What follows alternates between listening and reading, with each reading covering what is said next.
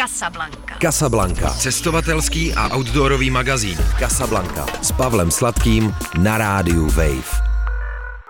Na rádiu Wave začíná Casablanca, cestovatelský a outdoorový magazín, u kterého vás vítá a zdraví Pavel Sladký. Zdravím vás, ať už posloucháte nebo se díváte na YouTube, v podcastových aplikacích nebo na rádiu Wave i v klasickém lineárním vysílání. Dneska se budeme bavit o Indii a to s Jiřím Krejčíkem. Dobrý den. Dobrý den. Což je eh, indolog a taky autor knížky Smaženky a machři, kterou tady mám eh, před sebou. Eh, a která má podtitul nebo takový claim Současná Indie pohledem z okna nádražky, věštění z bublinek rozpáleného oleje a hledání smyslu v bizárech země, která tvarem připomíná samosu. To nezní úplně jako seriózní indologická publikace, eh, když teda vezmeme eh, titul té knihy a tenhle claim k tomu. No, nezní, je to samozřejmě, nechci říct recesistická, ale nějaká zábavná forma, kterou se snažím přiblížit své cesty po Indii vlakem teda, protože já jsem toho za uplynulé roky po Indii vlakem nejezdil opravdu dost a jelikož my máme taky s kolegy takový projekt, který se jmenuje Vagus.cz a v něm mapujeme stav českých i zahraničních nádražních restaurací a bufetů, tak eh, jsem prostě udělal tady tuhle indickou odbočku a zkusil nějakým způsobem vlastně přiblížit eh, dějiny, ale především současnost Indie, indické společnosti, indické politiky, takových těch věcí, v kterých se nějak orientuju, vlastně prostřednictvím návštěv těch míst, eh, takže ta nádražka tam slouží jako takový odrazový můstek. Ona totiž často vlastně je nějaký odrazový můstek, nějaké místo, kde se nějaká nějaká lokace, kde se prostě poprvé potkáte s tím místem, do kterého tím vlakem přijedete a s jeho okolím a s nějakým duchem toho místa. Jsou indické vlaky pořád to, co bychom si představili, že eh, kdysi bývaly přeplněné, eh, někdy třeba i lidi na střechách a velké stěhování národů po velké zemi? Nebo je to dneska už úplně jinak? No, tak eh, já bych takhle předeslal, že oni ty naše představy jsou hodně zkreslené. Ty lidi na střechách to bývá naprostý extrém eh, a ty úplně narvané vlaky většinou se týkají nějakých příměstských spojů. Že to jsou často lidi, kteří jezdí vlastně z vesnice ráno do práce, do města a potom zase večer zpátky takže jako opravdu ty vlaky bývají narvané až po střechu. Na střeše se teda oficiálně jezdit nesmí v Indii, stejně jako u nás, protože je to nebezpečné. A ještě teda potom je jeden takový fun fact, že ty lidi v těch příměstských vlacích eh, často z těch oken nevisí proto, že by tam bylo tak plno, ale, že, ale protože tam víc fouká a líp se ochladí v tom indickém klimatu. Takže my ten vlak třeba, že ho vidíme, jak z něho visí ty lidi, ale vlastně oni tam visí dobrovolně, protože je tam příjemněji než vevnitř někdy. Takže tohle, tohle jenom tak bych trošku uvedl na pravou míru. Samozřejmě dřív to tak bývalo, zase, zase se to týká především těch jako spojů na kratší vzdálenosti, ale v dnešní době takové ty vlaky, do kterých se obvykle dostane průměrný evropský cestovatel, jsou nějaké dálkové meziměstské spoje, které fungují na rezervace, eh, takže v drtivé většině v nich bývá jenom tolik lidí, kolik tam pustí ty průvočí, ale zase to není vždycky pravidlem. Já jsem to, ještě se mi to nepodařilo rozklíčovat, kdy to tak je a kdy to tak není. Už jsem párkrát jel vlakem, který byl na rezervaci, že jo, neměl jsem rezervovaný lístek průvočí, mě tam pustil nebo obráceně. Přišel jsem z rezervací s místenkou na své místo a tam na tom lehátku už spali další čtyři lidi, takže někdy to funguje, někdy to nefunguje, ale většinou je to opravdu tak, že člověk prostě se do, na to svoje místo dostane a No, abych to, kdybych to měl ještě jako rozvádět, rozvádět dál, tak jo, možná se k tomu taky ještě dostaneme podrobně. Oni celkově indické vlaky, tak jak nás máme první, druhou třídu, tak v Indii těch tříd je několik, jich asi osm nebo devět, přičemž jako v jednom vlaku se počkáte třeba s pěti různými třídami, kterými se dá cestovat, jo, takže jdete vlastně od první klimatizované až po tu sedací, nerezervovanou, kde teda, když máte smůlu, tak opravdu skončíte v tom dobytčáku, který je narvaný až po střechu. Takže ono se to nedá úplně generalizovat, eh, ale Celkově v Indii prostě rezervační systém na dálkové meziměstské spoje je docela propracovaný, eh, funguje to, to svoje, na to svoje místo, pokud si to zarezervujete v čase, dostanete a v drtivé většině vás tam nikdo nevyhodí a nikdo vás tam neruší, takže je to mnohem menší dobrodružství, než si často myslíme. Já mám eh, cestování třeba nočními, eh, lůžkovými nebo lehátkovými vlaky do strát tak mě zajímá, jestli jako pro vás je to něco, co si teda užíváte, nebo je to prostě jenom transport? Uh, ono záleží, ono záleží, že jo, pokud prostě jsem tam třeba pracovně a přesouvám se mezi dvěma městy, tak je to transport, pokud jsem tam na dovolené, tak si to vyloženě užívám, úmyslně si bukuju vlastně ty nejnižší třídy, kterýma se dá jet, abych právě potkal co nejvíc lidí, zapředl tam nějakou konverzaci a taky a se dozvěděl tam, se něco. A dozvěděl se, dozvěděl se něco zajímavého. On se teda člověk často dozví něco zajímavého v těch nejvyšších třídách, když, se, když, zrovna, když zrovna s nima jede, takže uh, jako když si to chci užít, tak jako jedu samozřejmě tou druhou spací neklimatizovanou, ve které prostě pobíhají ty děti a chodí tam ty prodejci s těma košíkama různého harampádí a různých smaženek nebo zákusků nebo všeho možného, takže to je samozřejmě taková ta, jo, taková ta esence toho cestování po Indii, za kterou tam mnozí z nás jezdí. A ten kontakt, eh, takhle v tom vlaku teda, eh, vypadá nejvíc tak, že jako zbudíte něčí zájem, tak on se zeptá, odkud jste, prohodíte eh, pár slov, nebo nevím, vypijete čaj spolu a tím to končí. Eh, nebo to tam začíná a nevím, eh, zvou vás lidi domů, nebo eh, si vyměňujete kontakty na sociálních sítích nebo telefonní čísla, nebo jak, jak to je? No tak jako samozřejmě k nějakým, k nějakým těmhle nabídkám jako dochází, většinou to není takové to jako, že jo, při, pojď, pojď teďka ke mně domů, většinou je to já bydlím tady, až budeš něco potřebovat, tak mi zavolej, já jsem tady a kdykoliv ti s čímkoliv pomůžu. Uh, takže jako nastává, nastávají tyhle situace, uh, ale teda popravdě, abych uh, se přiznal, tak tak asi jsem ještě nikdy ve vlaku nenavázal nějaké přátelství na zbytek života. To se mi zatím, to se mi zatím myslím, nepovedlo. Ani v Indii, ani jinde, jo? ani v Indii, ani v Indii, ani jinde, no. Jaké indické regiony máte nejradši? Eh, protože eh, to je přece jenom jako velká země, hodně odlišná místa, odlišné eh, podnebí, odlišná města. Jako kde to máte vlastně v Indii nejradši?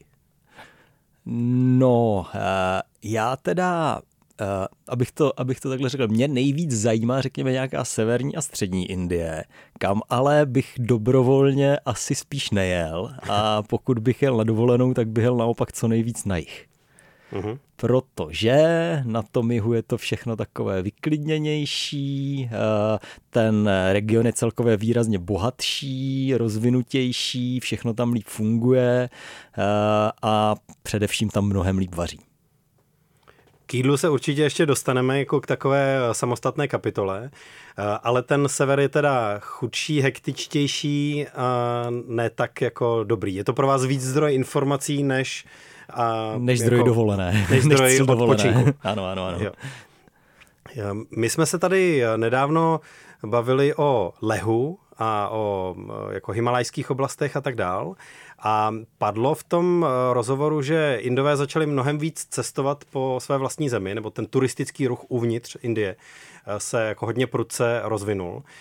Je to pravda, nebo co to přináší vlastně tomu cestování i třeba pro cizince teda? Je to pravda, je to pravda. Eh, vlastně dochází k tomu proto, že nějaká indická střední třída se rozrůstá a bohatne, takže najednou mají mnohem víc peněz na to, aby investovali i do nějakého trávení volného času. Eh, takže se to opravdu děje. Ještě to vlastně zažilo nějaký další boost eh, během, během koronavirové pandemie, kdy vlastně Indie přišla o ty příjmy které jim přinášeli zahraniční turisté, takže vlastně začala se mnohem víc orientovat na ty domácí turisty a vlastně nějakým způsobem uspůsobovat tu infrastrukturu a ty turistické atrakce těm potřebám, zájmům a očekáváním domácích turistů. Ono teda mimochodem je docela zajímavé to, že ani dřív eh, ty evropští cestovatelé to ani až zas tak nevytrhli. To bylo něco ten, ty příjmy, které plynuly vlastně ze zahraničních cestovatelů, byly jenom něco asi kolem jedné desetiny dokonce. Jo. Nebylo to, nebyla to žádná hmm. jako úplně, byla to jako významná, ale ne nějak jako úplně velká položka eh, na, straně, na té příjmové straně vlastně indického turismu. Eh, takže i když tohle jim vypadlo, tak jako ještě, ještě tím víc, jako se samozřejmě potom začali soustředit na ty domácí turisty. No a to, co je vlastně hodně indickým fenoménem, je takzvaný náboženský turismus. E, že samozřejmě máme že jo, nějaký ten turismus, že člověk jede někam na dovolenou, kde je to hezké, potom máme, řekněme, nějaké to poutnictví, že člověk jede na to posvátné místo vykonat tu pouť, má to nějaký spirituální rozměr, e, duchovní, že jo, nějaký, řekněme, že tam nějaký prostě nějaká myšlenka toho seberozvoje, že jo, překonám všechna tahle protivenství na té cestě, dostanu se na to vytoužené hmm. místo a potom teda, potom teda jedu zpátky jako výrazně bohatší, než jsem, no výrazně no, bohatší, řekněme, že jo, než, jsem, než jsem byl. No a potom tady máme ještě vlastně ten náboženský turismus, který vlastně spočívá v tom, že vy, vy sice jezdíte na ta známá posvátná místa, ale už tam jedete jako ten turista, že vlastně ano, nějaké rituály vlastně jsou nějakým vaším cílem, ale vaším primárním cílem je užít si tam nějaký hezký čas, prostě ubytovat se v nějakém pěkném hotelu, dát si něco dobrého a vlastně je tam tady ten konzumní rozměr. Takže vlastně na tohle se do značné míry v poslední době eh, nejrůznější projekty, ať už vlastně federální indické vlády nebo těch místních vlád eh, v rámci nějakého regionálního rozvoje orientují. Jiří Krejčík, Indie, smaženky a machři jsou eh, taková klíčová slova pro dnešní epizodu. Smaženky, tam je mi to celkem jasné, to je to jídlo. A ti machři, kdo no. jsou v Indii machři? No, to jsou povětšinou ti kuchaři, kteří připravují ty obrovské kvanta všech tady těch smaženek. Nevím, jestli jste to někde viděl na ulici nebo třeba na nějaké velké rodinné oslavě, jak to vypadá, že jak mají ten obrovský kotel, mm-hmm. do mhm. kterého to hrnou, tak ono to není úplně sranda tohle obsluhovat, že stojíte prostě celý den u toho rozpáleného oleje a takhle tam na vás prská ten olej a jde na vás ta horká pára a operujete s mnoha kilovými závažími, ať už těstem nebo lží, nebo že tou vařechou, kterou se to míchá a loví, takže tohle jsou pro mě ty machři, ty, to, ty co to zvládají připravovat, no a potom jako samozřejmě spousta takových, které na těch cestách člověk potká. A máte radši tu eh, pouliční fast foodovou eh, nebo nádražkovou variantu, než nějakou jako vyšší high class od cuisine eh, indickou restauraci? No, je to tak, je to tak. Já se opravdu, pokud to jde, tak se stravuju co nejvíc, co nejvíc v nějakých pouličních vývařovnách.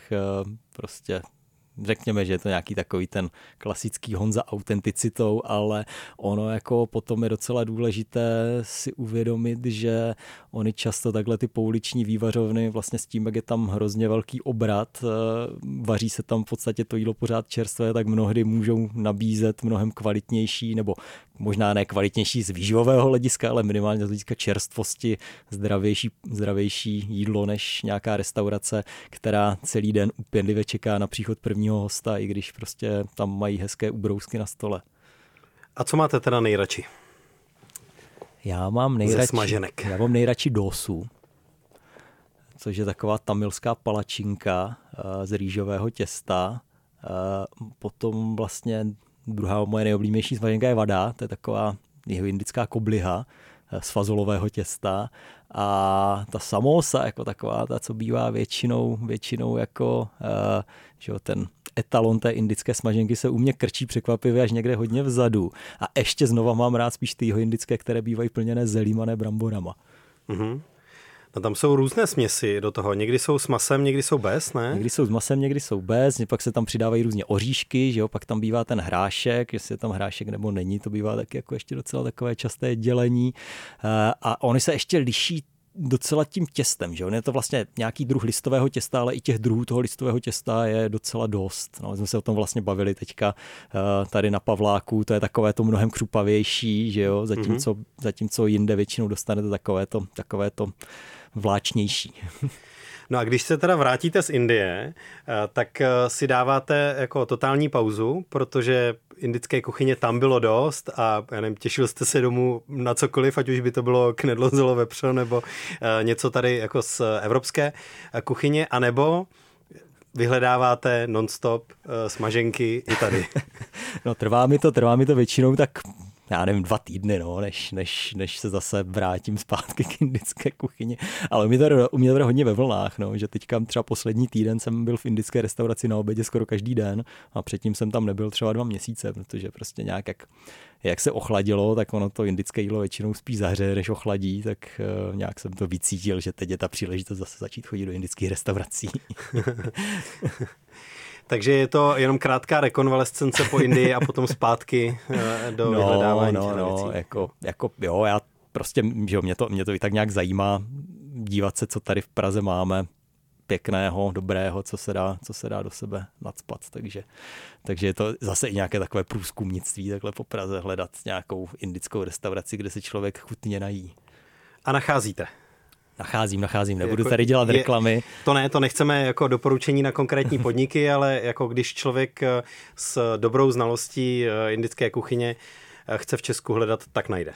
Tak najde a co bych jako rád zmínil, zopakoval, že teď nastává chvíle, kdy vlastně se mnohem více rozvíjí nějaké, řekněme, regionální indické kuchyně než dřív, že vlastně dřív ta indická kuchyně byl nějaký ten mainstream, nějaká ta, řekněme, panžábsko, mughalsko, evropská fúze, všechny tady ty jídla, které často vlastně původně nejsou ani indická, že třeba kuřetika masála je vlastně evropsko-indická fúze, která vznikla až někde ve Skotsku. Uh, ve tak, Skotsku? No, no, no, to Aha. se přetahuje dokonce Glasgow s Edinburghem, kde to, kdo z nich to vymyslel. No vida, to kde, jsem nevěděl. Kde, to, kde, kde to vzniklo, no, no, no. Myslím, že, myslím, že chtěli na to i nějaké evropskou, nějakou evropskou známku původu jednu dobu. Aha. Jo, takže, takže ona jako ta historie, historie toho indického jídla v Evropě, to by vlastně taky mohlo být docela zajímavé to by taky mohlo být jako docela zajímavé téma, kdyby to někdo, kdyby to někdo nějak podrobně zpracoval. Vím, že jako ve všech knihách o indické kuchyni se to jako nějak zmiňuje, že jako tohle je ta první, jako ta, ta ikonická indická restaurace v Londýně a tady to všechno začalo, uh, ale, ale myslím si, že jako nějaká publikace, která by se věnovala jenom tomu, tak zatím nevznikla, nebo minimálně si toho nejsem vědom.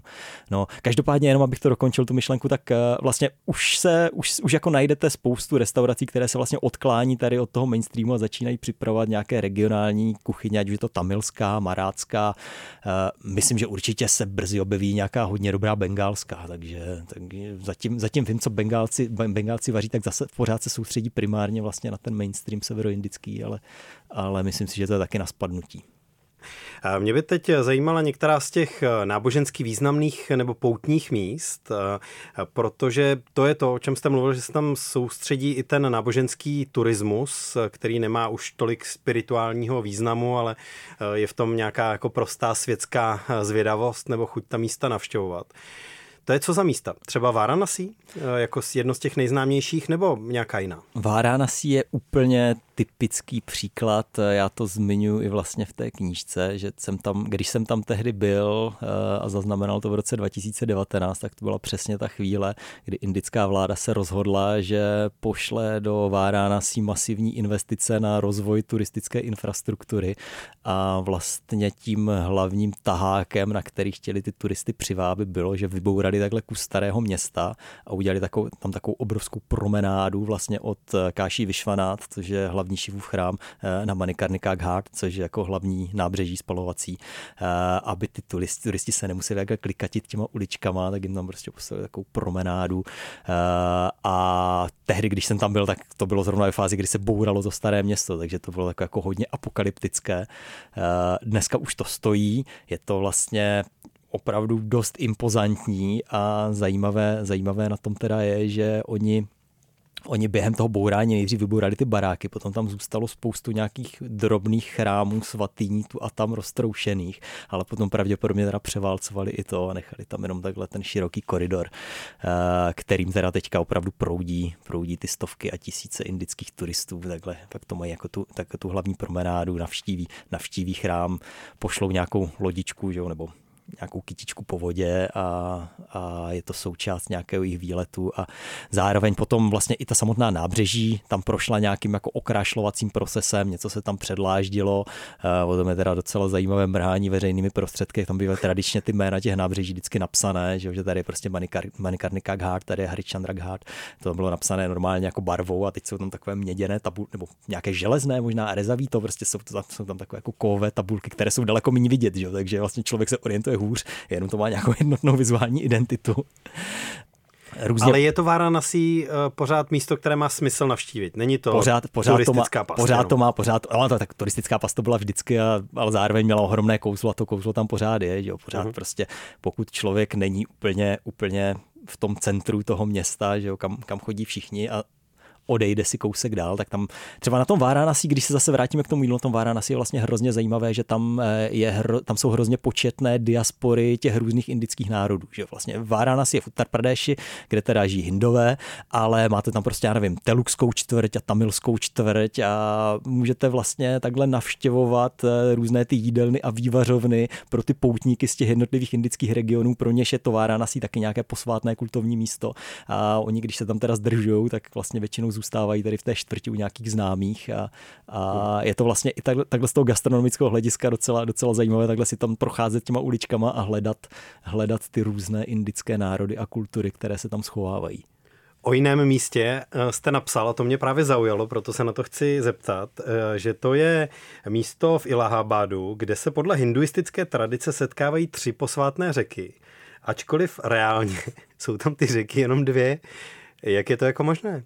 Že podle hinduistické tradice se tam potkávají tři řeky, ale v reálu jsou tam jenom dva toky. No, je to Ganga a Yamuna, ty dva existující toky. Ten soutok je mimochodem zajímavý, že pokud jako je nějaký rozumný stav vody, tak tam člověk na ně došáhne na dno pořád, že se tam dá jako vypravit, vypravit na lodičce, ale, ale jako často vidíte, pokud teda není zrovna nějaké období po monzunech, že vidíte, jak ty, jak ty lidi prostě, prostě z, té, z té lodičky třeba se skočí do vody a stojí tam na dně, že mají to sice pokrk, ale různě se tam jako různě se tam koupou.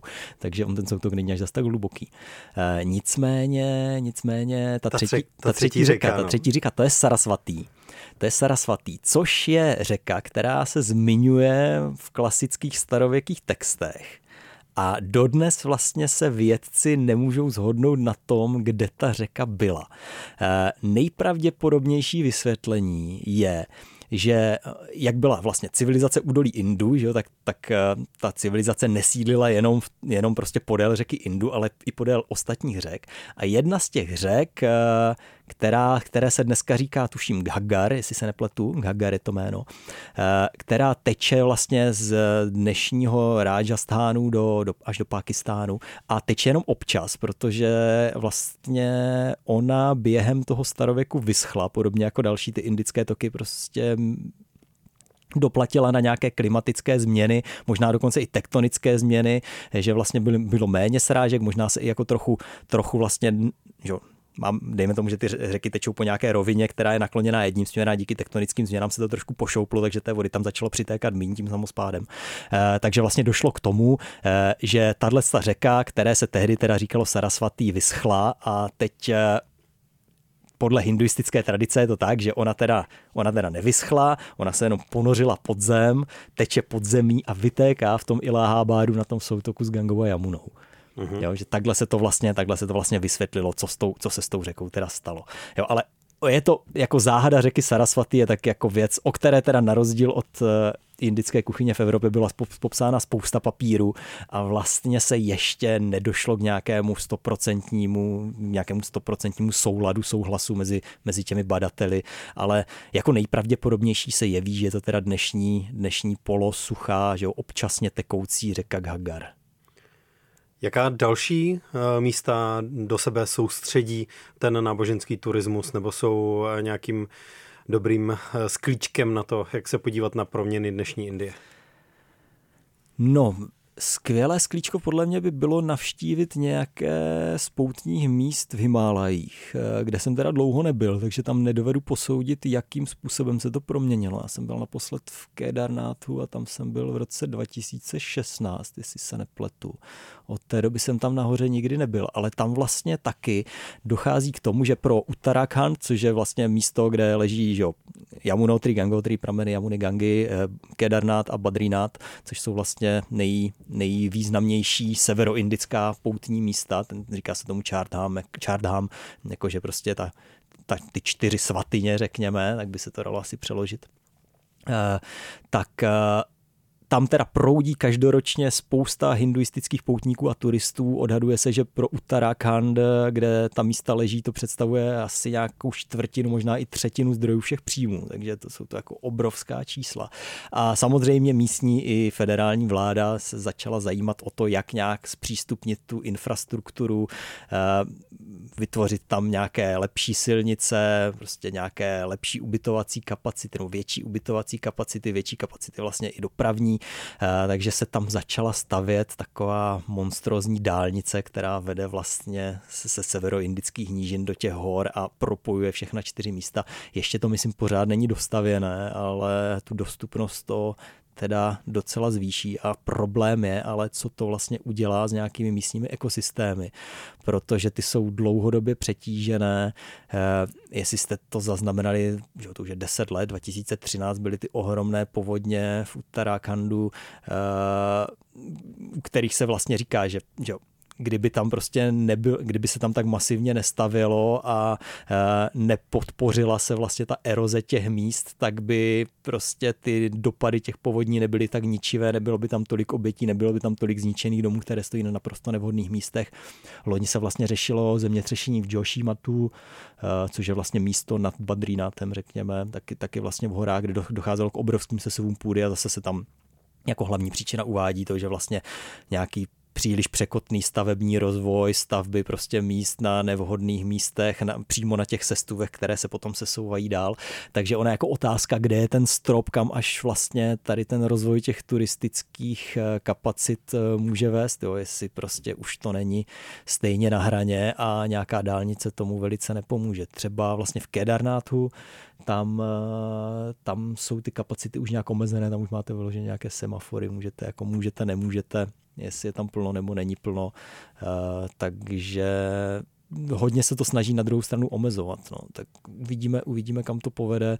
Jestli to nakonec nedopadne tak, jak si asi nikdo z nás nepřeje, aby vlastně ta místa zůstala otevřená jenom pro lidi, kteří si můžou zaplatit nějakou povolenku, eh, případně se ubytovat jo, v nějakém hotelu, který ale je jenom pro vysokopříjmové obyvatele. No, tak doufejme, že tímhle to neskončí a podaří se najít nějaký kompromis mezi tím rozvojem toho turismu a nějakým, řekněme, demokratickým cestováním a ještě na té druhé straně tou přírodní rovnováhou.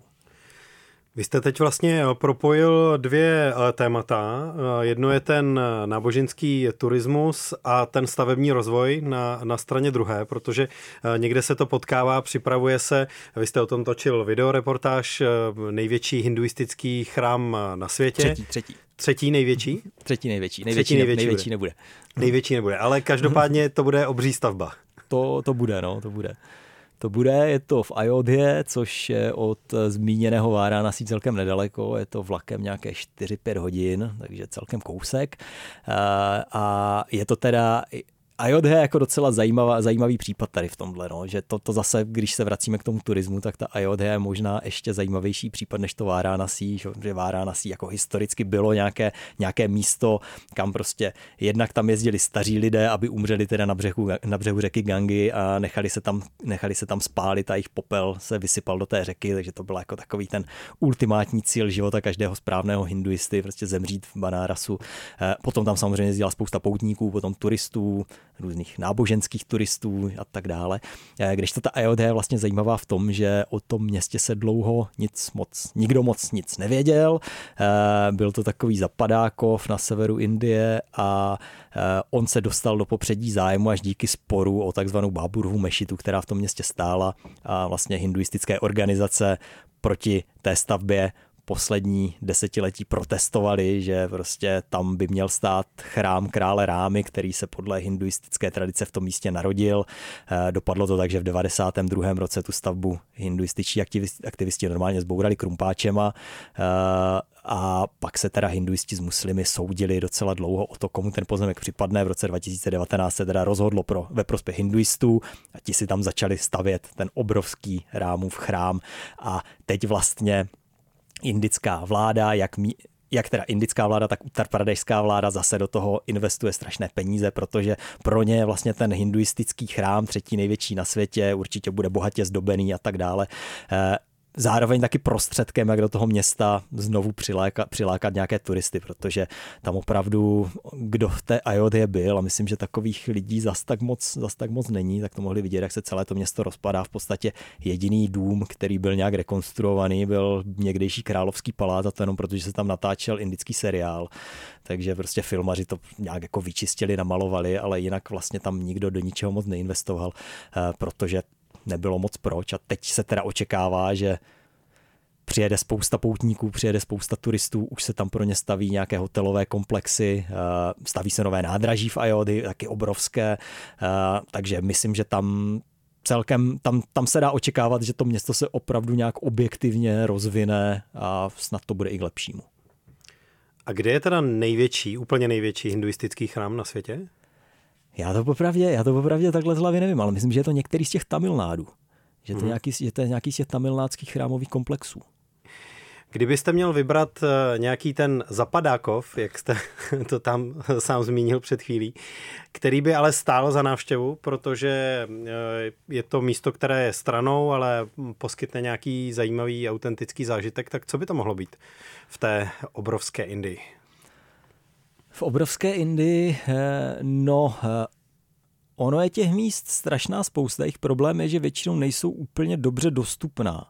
Uh-huh. Jo, že když třeba... To tak zapadákovi bývají většinou. No, no, no, ale, ale když to tak vezmu, tak, tak dobře, tak já, já, uvedu, já uvedu jako jeden příklad třeba jako z regionu, ke, ke kterému mám nějakou náklonost a jezdím tam, jezdím tam docela často a to je vlastně Bundelkhand, což je region na hranicích Uttar Pradeše, Madhya Pradeše, historicky vlastně historicky celý ten region je takový jako docela zapadákov, taková nějaká jako vnitřní periferie indická. A tam teda jako v posledních letech se poměrně oblíbené stalo město Orcha, eh, což je nedaleko Jhansi. Eh, dá se tam dojet, já nevím, za hodinu, za hodinu autobusem z Jhansi. Je to vlastně eh, středověké město knížecí nebo královské, které ale bylo opuštěno, tuším v nějakém 17. 18. století a od té doby jenom nějak chátra, ale zároveň vlastně všechny ty, všechny ty palácové komplexy jsou tam strašně dobře zachované. Takže tam se docela, tam se docela začalo jezdit, řekněme, v nějakých posledních deseti letech. A já bych teda řekl, že třeba ta Orča je jako neby, ta Orča nemusí být ten cíl, to může být vlastně východisko do celého toho Bundelkandu, kde vlastně takovýhle byť menších míst, která prostě někdy byla slavná, bylo to sídlo nějaké knížecí dynastie a potom byla opuštěná, tak uh, se dají najít prostě každých třeba 50 kilometrů. Takže tohle sám nemám úplně ještě proskoumané, ale mohl bych to třeba doporučit jako nějaký typ na výlet a zakončit to třeba v Khajuráhu na těch slavných hambatých sochách. A nějaké místo na tom jihu? Na tom plážovém, pohodlném jihu, nebo nevím, jak bych to jako zjednodušil? Já teda, já teda popravdě jich nemám až zas tak moc naježděný, takže tady, tady bych jako asi nedoporu, nedokázal doporučit příliš kvalifikovaně, ale, ale na jihu vlastně, že jo, máte, máte prostě v Tamilnádu spoustu památek, právě různé ty chrámové komplexy, eh, nebo já nevím, no, třeba, třeba já bych hrozně rád chtěl, to není, není teda v Tamilnadu, to je, to je v Andře, já bych hrozně chtěl na, na pouť do Tirupaty, na Venkateshvarův chrám, to je tak jako jeden z mých, jeden z mých jako dlouhodobých sílů. Za chrám? Uh, no, za... chrám, chrám boha Venkateshvary, eh, což je vlastně, což je vlastně uh, lokální, lokální božstvo v, řekněme, na hranicích Andhra Pradesh a Tamil Nadu a konají se tam obrovské pouti, je to prostě takové jako nejvýznamnější, nejvýznamnější poutní místo v regionu a jako tam bych, třeba nebo do, do Pandharpuru, to je zase Maharashtra jako poutní místo, které je zase hrozně zajímavé, že je takové jako hrozně eklektické, že, že často, často ta poutní místa bývají kultovními místy jako pro, jenom pro nějakou uší, uší skupinu, nějakou sektu nebo, nebo nějakou kastu a ten pandar bude takový jako ekletičtější. Uh, no, hodně, hodně takových těch míst, jako, o, kterých se, o kterých se moc neví, jezdí tam právě jenom ty Indové, protože buď je to někde pro Evropany hůře dosažitelné, anebo nebo to není třeba tak architektonicky zajímavé a nedají se z toho udělat tak pěkné fotky. Znamená to, že byste jako obecně eh, třeba pro cestování do Indie doporučil eh, vybírat si i podle nějakých svátků, aby bylo možné jet někam, kde se zrovna děje něco tohohle z toho druhu a eh, nějak to jako skloubit s plánováním? No, pokud na to máte nervy, tak jo. My jsme třeba v té, my jsme třeba v té Ayodhě byli loni na Rámanavami, což jsou právě narozeniny krále Rámy. Připadají většinou někdy na začátek dubna v Indii. A tam prostě... Jsou podle, nervy potřeba. Podle nejstřízlivějších odhadů tam bylo asi půl milionu návštěvníků, podle nějakých, eh, podle nějakých oficiálních nakonec z toho vyplynulo, že to snad dokonce víc než milion, milion a půl možná. Uh, takže... To je poměrně zásadní rozdíl mezi oficiálním a neoficiálním odhadem teda, no ale no, no, no dobře. No, no. Původně, původně nám říkali půl milionu, pak jsme četli v novinách milion a půl, takže nevím, nevím, co bylo jako kvalifikovanější. No. Takže je to něco, co je zajímavé vidět, ale zároveň jako těžkosti s tím, kde bydlet, jak se tam dostat a tohle všechno. Jak, jak se tam dostat a hlavně jak se tam pohybovat, jo, protože když se vylije milion lidí na, do ulic, tak jako snadno se tam člověk ztratí. No. Ale jako nebal jste se třeba krádeží nebo něčeho, co v, právě v těchto z těch davových situacích uh, taky ve spoustě zemí hrozí? Nebo vůbec cítíte se v Indii kompletně bezpečně? No já osobně se bezpečně cítím, no, ale to možná tím, že už jsem jako po tolika návštěvách na tu zemi natolik zvyklý, že mě tam málo co dokáže překvapit. Takže jako asi to taky, asi taky nedokážu úplně zobecnit, ale ale asi, asi prostě platí nějaké takové ty zásady, že jo, prostě ty nejcennější věci mít nějak úplně, úplně na těle, aby, aby se zároveň, zároveň, že ho nemít všechny peníze jenom na těle, ať člověk furt net, netahá z té kapsičky, mít nějak různě roztrkané, takové ty obecné zásady ty dodržu pořád, jo, ale, ale nějaký pocit nebezpečí, ať už, že bych já byl nějak ohrožený, nebo, nebo že by mě někdo něco měl ukrást, tak to, to většinou nemývám. A vždycky s hotovostí po Indii. Je to, je to lepší, protože, protože Indové eh, ne, že málo kdy berou evropské karty, oni často neberou karty vůbec. Oni jsou zvyklí platit kvérkama přes mobil. Eh, což eh, si myslím, že zase pro cizince je komplikované, protože jak nemá, nemá občanství, tak by se mu asi hrozně těžko vyřizovaly tady ty různé platební aplikace. Možná kdyby tam byla nějaký dlouhodobější pobyt, tak by to problém nebyl. E, nicméně hotovost prostě je pořád králem v Indii. To je, a ještě teda, ještě, teda, ještě teda jedna věc, ono je lepší si tu hotovost měnit ve směnárnách, protože je v Indii takový, takový nepěkný trik, eh, že za výběr z bankomatu platíte dvakrát české bance, indické bance a ještě maximální výběr je 10 tisíc rupí, takže nemáte šanci to udělat tak, aby to bylo výhodné. Jo. Takže opakované výběry... Opakované uh, výběry se nemůžou vyplatit. Pořádně jako skasírované. No a no ne, tam, tam skončíte na těch 10 tisících, takže vlastně ty poplatky uh, jsou potom větší než ta komise pro tu směnárnu. Jo, jo. že se, nedá se to ošidit, jako představa, že přijdu a vyberu si jednu 50 tisíc, to prostě v Indii nefunguje. Když se z různých úhlů pohledu bavíme o proměnách současné Indie, tak je něco eh, v současné Indii pod premiérem Modím, teď nejlidnatější země světa eh, je Indie, prochází nějakou proměnou i takovou možná nacionální, jako snaha jako nějak vybetonovat tu národní hrdost trochu víc, je něco, co na, tom, na té zemi ještě pozorujete, čeho jsme se zatím nedotkli, když se bavíme o jídle, o vlacích, o, o poutních místech, o stavbách a tak?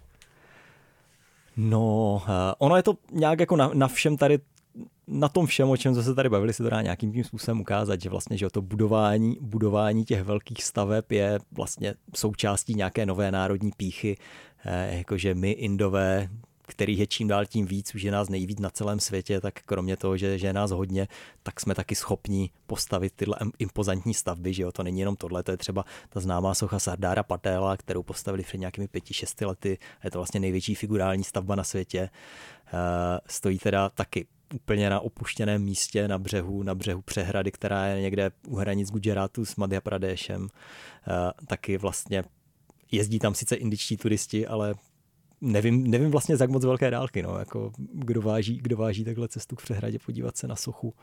Eh, je toho, je toho, jako, je toho jako víc a hodně tady a tam těch... zatím stála nějaká představa, že kolem toho časem bude ještě něco dalšího, anebo... Bude, no, že tam prostě vzniknou nějaké hotely a nějaké rekreační zařízení, ale ono je to pořád jako, pořád je to vlastně strašně daleko od, od civilizace, jo, na, na, na, ty indické poměry, takže je otázka, jak se to bude, jak se to bude rozvíjet dál, jestli tam prostě zůstane ta socha s tou vyhlídkou takovou restaurací a, a nebo jestli tam kolem toho vznikne potom nějaké jako město, jak to často teda taky vidíme kolem, kolem některých indických památek, že jo, to je třeba to, to, to, když jsem byl si v Mandu, což je takové město v Madhya Pradeshi na náhorní plošině, taky prostě vlastně hlavní město někdejšího středověkého království, které bylo opuštěno, tak uh, říkal mi tam právě nějaký cestovatel, který tam byl předtím před 20 lety, říkal, ale když jsem tady byl před 20 lety, nebylo, nebylo tady nic, ani ten hotel, ve kterém teďka bydlíš, nebo hotel, byl nějaká, to ani nebyl hotel, to byla taková chatrč, jo, tam, i te, ale už tehdy jako říkal, že to, to tady jako se proměnilo a že už jsou tady dvě restaurace, to jako za jeho, za jeho života nebývalo. No takže abych se vrátil, abych se vrátil k té národní hrdosti, tak eh, ono se to jako, ono se to jako hodně projevuje vlastně tady v těch, eh, řekněme, sekulárních věcech. Jo? Jako to, že, to, že vláda indické lidové strany je hinduisticky nacionalistická nebo hinduisticky populistická a snaží se jako hodně dávat do popředí ty hinduistické tradice, to je jako fakt eh, který jako všichni víme, ale zároveň u hodně, u hodně Indů vidíme vlastně, že ten předmět jejich hrdosti není tak ani to, že by to souviselo přímo s tím hinduistickým náboženstvím eh, nebo s hinduistickou kulturou, ale jsou to vlastně, je to vlastně taková nějaká ta hrdost eh, na to, jak ta Indie roste a čeho všeho je schopná. Teď vidíme, že posledním roce se Indii vyloženě daří, jo? Dostali, dostali svoji sondu na měsíc, eh, podařilo se jim uspořádat pěkný summit G20, eh, takže mm, jako v posledních letech eh, jdou docela nahoru, jsou na to pišní a myslím, že jsou na to pišní právem, protože, protože to jako, nevím, co byl nějaký takový poslední velký indický fail. No. co byl poslední fail? no tak covid, no, ten se jim úplně nepovedl. Mm-hmm. Chystáte se teď zase znovu do Indie někdy? No rád bych tam měl, rád bych tam měl někdy v únoru eh, na svatbu eh, svých známých, kteří patří k nějaké nižší ráčpůcké šlechtě, eh, takže očekávám velikou několika denní oslavu. Datum se ještě přesně neví, protože přesný termín musí určit kněz podle horoskopu. Uh-huh. A to určuje se k velkým předstihem. No někdy teďka, někdy teďka během tohohle měsíce by Už se to, bude. Mělo, no, jenom se ví, jenom se ví, že to bude v únoru a teď hledají, teď tam, teď jim tam místní, místní kněz luští horoskopy a hledá nejvhodnější termín pro, pro svatbu ženicha nevěsty a vlastně pro celou rodinu. No, výlet na svatbu, tak to se těšíte, ne? To se těším velice. To musí být zážitek. To se těším velice, bude to moje první, a, takže konečně doženu i tohle manko. Jakou máte teda dopředu o tom představu? Co ta svatba bude obnášet nebo tak? Je to, má si člověk představit, že uh, indická svatba, kromě toho, že to nebude záležitost jediného dne, takže to je třeba událost s množstvím alkoholu, nebo naopak ne? No, jelikož jsou to ráčpůti, tak tam by se alkohol snad očekávat dal, že ráčpůti zrovna pijou, ale zrovna myslím, že ženich měl s alkoholem nějaké problémy, tak se asi to budou snažit od něj držet dál. No, takže uvidíme, jak bude veselo. Jako v jejich, v jejich, v jejich čtvrti jsem kdysi slavil Díválí, že jo, to je ten svátek světel podzimní, kdy se teda pálí, pálí svíčky, lampičky a taky se odpalují ohňostroje a tam, tam to bylo teda jeden, to byla jeden z momentů, kdy jsem se opravdu bál, no, jsem tam, tam už jsem fajn čekal, kdy vytáhnou bouchačky začnou střílet do vzduchu, protože to byla poslední věc, co tomu chyběla tehdy. tam po sobě prostě házeli těma petardama, že jo. No.